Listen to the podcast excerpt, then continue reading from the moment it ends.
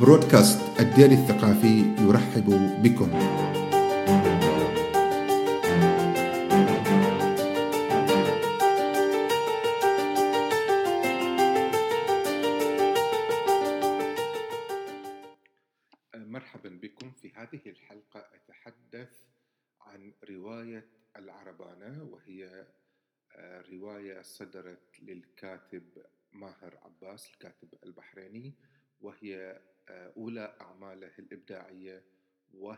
مصاغة في شكل سيرة ذاتية بطلها عباس وهو شخصية قروية نشأ في بيئة مفككة إذ الأب يتناول أو يدمن المخدرات فتتشتت العائلة يتطلق تتطلق آه، أم عباس وهي تسكن في بيئة فقيرة في بيت إسكان.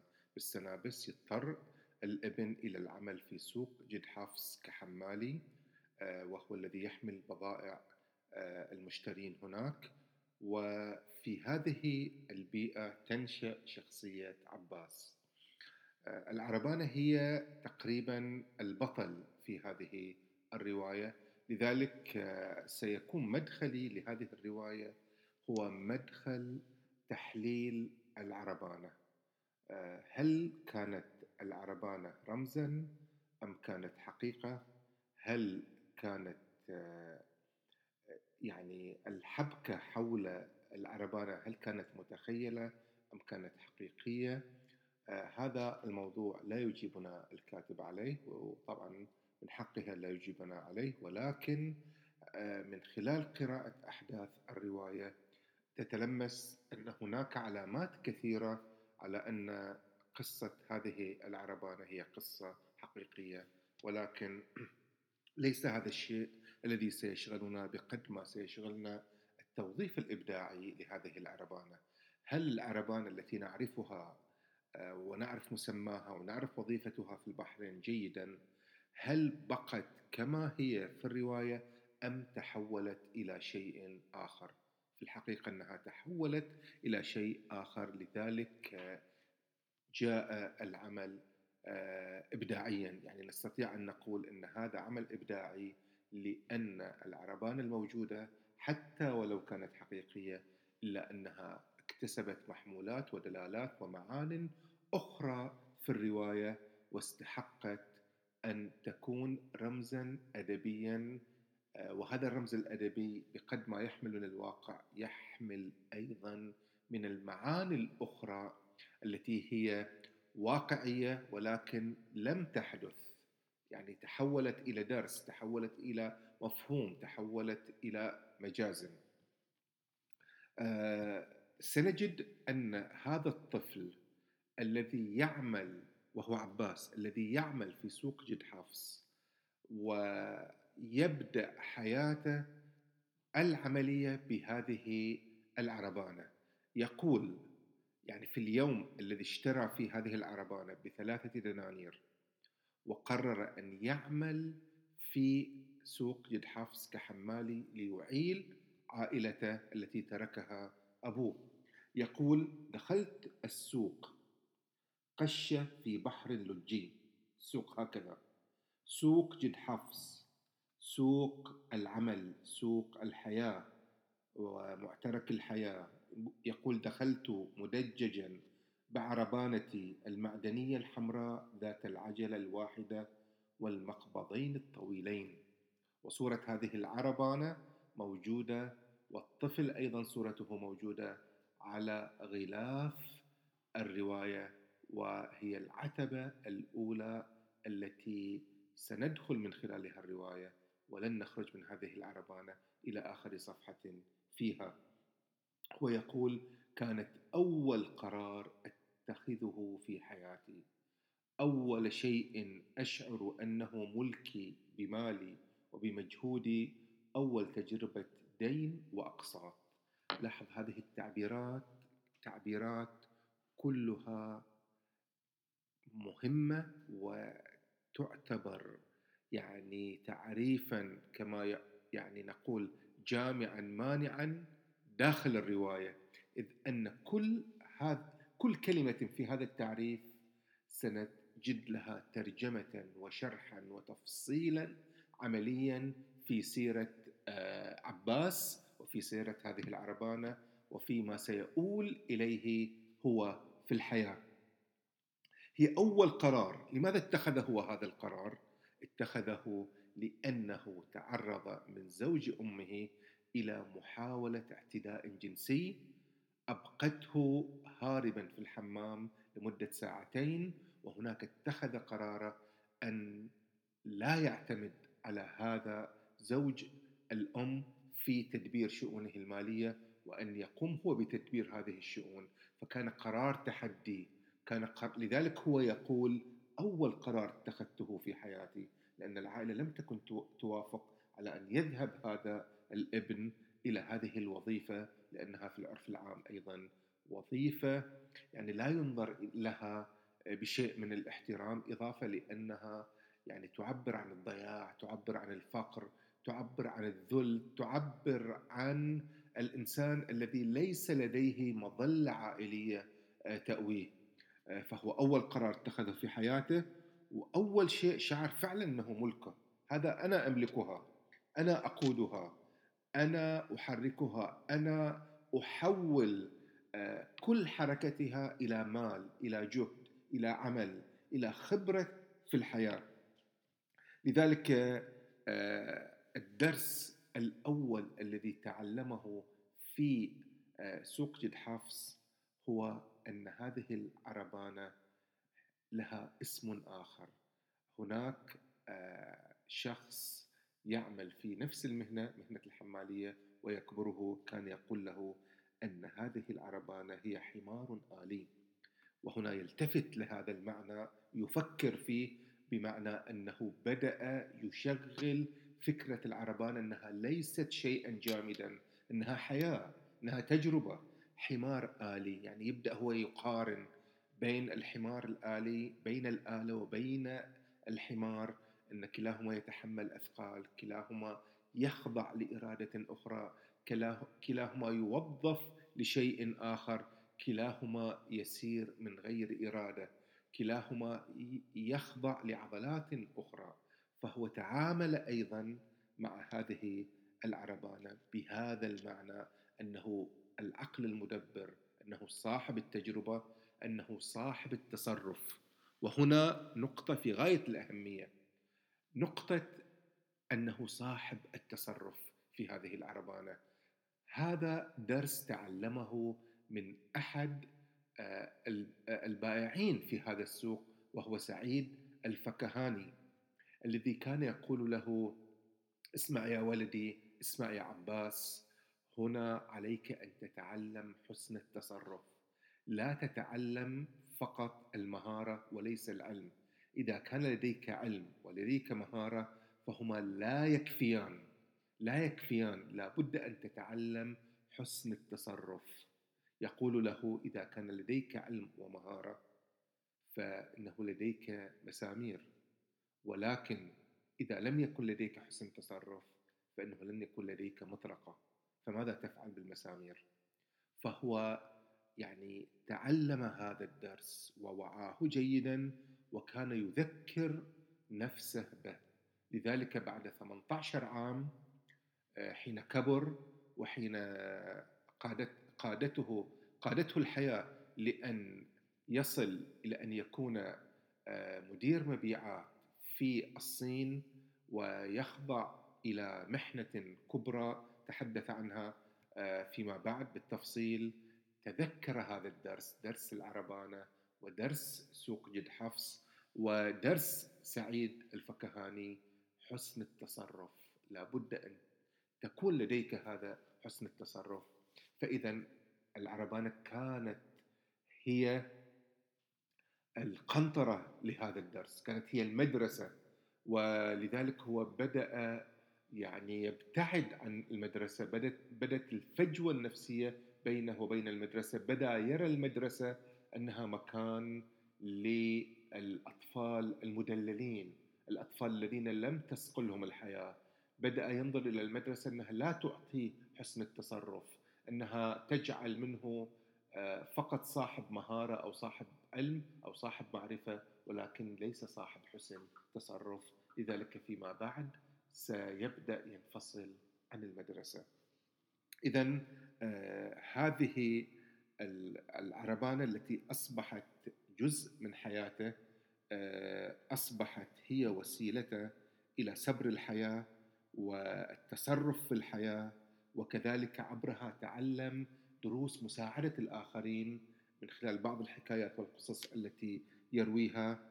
تعلم من خلالها الهروب الهروب ليس بمعنى الهروب إنما الهروب هنا بمعنى أنك تواجه مشكلة وهي مشكلة الاعتداء الجنسي الذي تعرض إليه واتخاذ العربانة آه، يعني منجاة من أن يكون تحت مظلة زوج آه، زوج آه، أمه. كذلك تعلم من خلالها عدم الخضوع الاستقلال الاقتصادي أيضا واتخاذ القرار كذلك وتعلم أن العربانة هي لا تحمل فقط البضائع هي تحمل مسؤولية هي تحمل عائلة وأصبح مسؤول عن عن عائلة أمه لأن زوج آه، زوج أمه آه، قد تركهم وحيدين ودخل في محنة أيضا أخرى وترك هذه العائلة فأصبح عباس هو المعيل آه، الوحيد وتعلم أيضا من خلال هذه العربانة. أن يعوض دور الأب وأن يكون أبا مسؤولا. وهذه العربانة فيما بعد بعد أن وصل إلى مرحلة الثانوي آه، بدأ يعني هذه العربانة قادته أيضا لاتخاذ قرار خطير للغاية وهو أن يترك المدرسة لأنه لم يكن يجد أنها تعلمه أو تضيف له شيئا. فترك العربانة وترك المدرسة وذهب إلى سوق الحياة وحين ذهب إلى سوق الحياة كان عمره 16 عام فكان أول مواجهة يواجهها أن التوظيف لشاب عمره 16 عام غير ممكن في قوانين العمل. فكان أول شيء أول جملة نطق بها إلى مديرة شؤون التوظيف آه، في تلك الشركة قال لها ولكني قد بعت العربانة بعت العربانة ماذا أفعل؟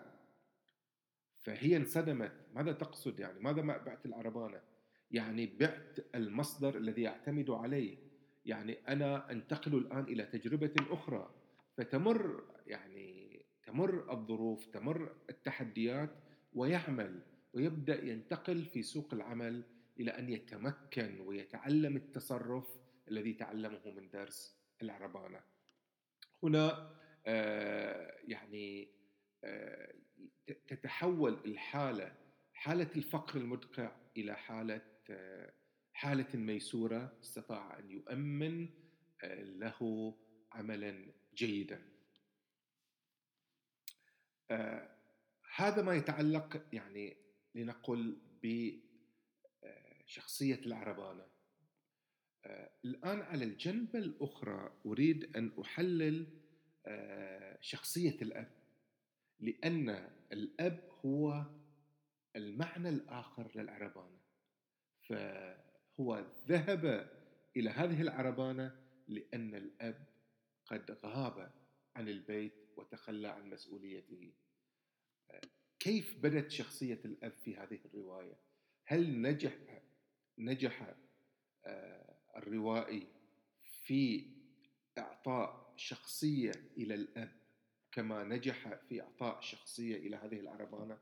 أنا أجد أنه نجح بامتياز كبير في هذه يعني كما نجح في توظيف العربانة واستعادتها على مدى الرواية كلها لتكون فعلا شخصية مهمة جدا ومركبة مهمة ومركبة مركبة لأنها لم تكن تحمل معنى واحد لم تكن آه، تحمل فكرة واحدة لم تكن تحمل قصة واحدة. مركب مركبة من خلال المواقف العديدة التي صنعتها العربانة مركبة من خلال المعاني العديدة التي اكتسبتها العربانة مركبة من خلال لعبة المجاز ولعبة الحقيقة ومركبة أيضا من خلال فكرة الخبرة التي أعطتها لشخصيته.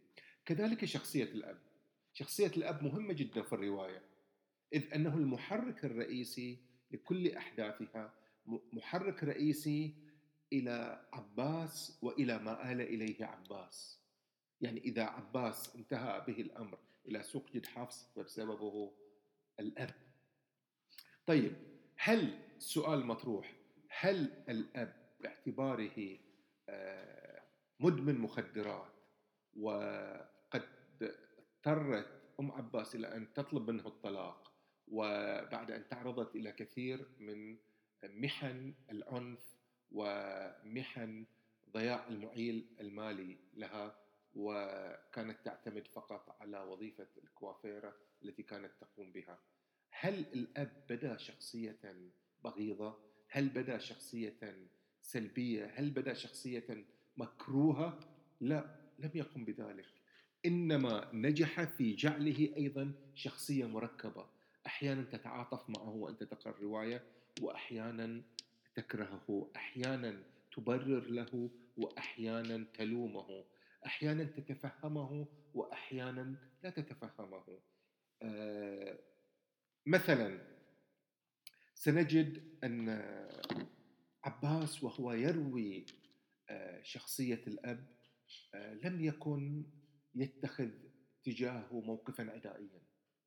لم يكن يتخذ تجاهه موقفا آه، سلبيا مئة بالمئة. لم يكن يستعر من أبيه مئة بالمئة. فهو على سبيل المثال يعطينا عبر قصص صغيرة آه، وهذا أيضا من ضمن عوامل النجاح أنك تخلق الشخصية في قصص ومواقف صغيرة تجعلها تتركب فيما بعد. فهو مثلا حين عباس تعرض إلى موقف قاسم في سوق جد حفص حين جاءه آه، أحد الكبار وأصحاب العضلات آه، ونازعه في زبون واضطر آه، عباس إلى أن يخضع له ولكنه قال كلمة تعبر عن الرفض عن المقاومة. وهنا أشيد أنا بقدرة حقيقة الروائي على يعني تحليل ومعالجة هذا الرفض الذي كان همسا ولكنه كلف عباس ضربا مبرحا فأوقعه على عربانته وانكسرت آه، يده. وهذا الحادث قاد إلى أن الأب حين سمع بذلك يأتي على وجه السرعة ويبحث عن ابنه في ويأخذ ابنه إلى المستشفى ويحمله ويروي لنا هنا آه، يقول عباس أنها المرة الأولى التي يحملون يحملون فيها أبي. وحين حمله يعني يدور حوار في منتهى الروعة. مشاعر رائعة جدا تصويرات رائعة. هذا الموقف الصغير وهو يدخله إلى المستشفى ثم يجبره. بعد ذلك يقول له أنا بعد أسبوعين سأحملك أيضا ولكن آه، أحذر أن يزيد وزنك يعني بطريقة بطريقة الممازحة والمفاكهة. ولكن قبل انتهاء الأسبوعين يتوفى هذا الأب بجرعة زائدة. فأنت أمام موقف لا تستطيع أن يعني تكره الأب الذي أظهر هذه العاطفة كما صورها عباس. ولا تستطيع أن تتعاطف مع هذا الأب لأنه قد ذهب بجرعة جرعة مخدرات. فماذا تفعل؟ هنا تبرز فعلا جمال تركيب الشخصية شخصية الأب. كذلك يستعيد في قصص أخرى يستعيد لنا عباس مثلا آه، موضوع آه، ألبوم الصور.